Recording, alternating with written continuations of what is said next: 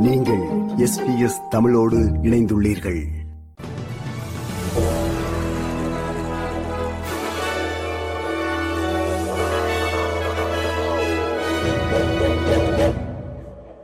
வணக்கம். இன்று ஜனவரி மாதம் ஒன்பதாம் திகதி செவ்வாய்க்கிழமை செய்திகள் வாசிப்பவர் ரேணுகா துரைசிங்கம். விக்டோரிய மாநிலத்தின் சில பகுதிகளில் ஒரே நாளில் மூன்று மாதங்களுக்கான மழை பெய்துள்ளதால் சில இடங்களுக்கு அவசர சேவைகள் பிரிவினர் வெளியேற்ற எச்சரிக்கைகளை வழங்கியுள்ளனர்.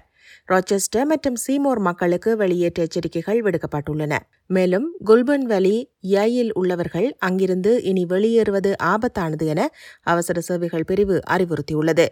மாநிலத்தின் பல பகுதிகளில் மழை குறைந்தாலும் வெள்ளப்பெருக்கு ஏற்படும் அபாயம் இன்னும் உள்ளது என மூத்த வானிலை ஆய்வாளர் ஆங்கஸ் ஹைன்ஸ் சேனல் நைனிடம் கூறினார். Even though that rain has finished, the flooding will go on for a few more days as it does take time for these swollen rivers to slowly come down. So, flood impacts definitely still on the table for today into tomorrow before we expect to start to see those rivers come down.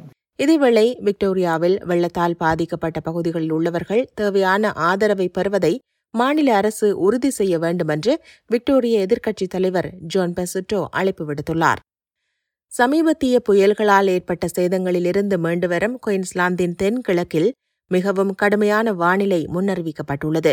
இன்று முதல் gold கோஸ்டின் பகுதிகளில் கடுமையான இடியுடன் கூடிய மழை பெய்யக்கூடும் என்று வானிலை ஆய்வு மையம் தெரிவித்துள்ளது. வடக்கு நியூ சவுத் வேல்ஸ் பகுதியிலும் இன்று மழை பெய்யும் என்று கணிக்கப்பட்டுள்ளது. நாட்டில் வீட்டு வாடகை உயர்வு புது வருடத்திலும் தொடர்கிறது. நாட்டின் சராசரி தேசிய வாடகை டிசம்பர் காலாண்டில் ஒன்று புள்ளி எட்டு சதவீதம் அதிகரித்து வாரத்திற்கு ஐநூற்றி எண்பது டாலர்களாக உள்ளது என சமீபத்திய ப்ராப்ட்ராக் மார்க்கெட் இன்சைட் அறிக்கை கண்டறிந்துள்ளது.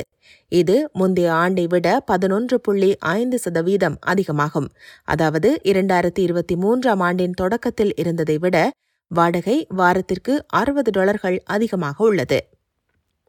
வாழ்க்கை செலவு அழுத்தங்கள் தொடர்வதால் பண நெருக்கடிகள் தொடர்பான முறைப்பாடுகள் உட்பட ஆஸ்திரேலியர்களிடமிருந்து வரும் நிதி சேவைகள் பற்றிய புகார்கள் அதிகரித்துள்ளதாக the Australian financial complaints authority AFCA தெரிவித்துள்ளது. இரண்டாயிரத்தி இருபத்தி இரண்டு மற்றும் இருபத்தி மூன்றுக்கு இடையில் நுகர்வோர் மற்றும் சிறு வணிகங்களிடமிருந்து சுமார் ஒரு லட்சம் முறைப்பாடுகள் தமக்கு கிடைத்துள்ளதாகவும் இது முந்தைய ஆண்டை விட இருபத்தி மூன்று சதவீதம் அதிகம் எனவும் ஏஎஃப்சிஏ குறிப்பிட்டுள்ளது. வாழ்க்கை செலவு நெருக்கடி மற்றும் அதிகரித்து வரும் வட்டி வீதங்களே இதற்கான பிரதான காரணிகள் என அந்த அமைப்பு சுட்டிக்காட்டியுள்ளது. தெற்கு ஆஸ்திரேலியாவின் போர்ட் அட்லைட் காவல் நிலையத்திலிருந்து காவல்துறை அதிகாரி ஒருவர் சடலமாக மீட்கப்பட்டுள்ளார். இந்த மரணத்துடன் தொடர்புடைய சந்தேகத்திற்கிடமான சூழ்நிலைகள் எதுவும் இல்லை என தெரிவிக்கப்படும் பின்னணியில் இதுகுறித்து மரண விசாரணை அதிகாரி மற்றும் காவல்துறை ஆணையரால் விசாரணைகள் மேற்கொள்ளப்படுகிறது. இத்துடன் எஸ்பிஎஸ் தமிழ் ஒலிபரப்பு வழங்கிய செய்தி நிறைவு பெறுகின்றது.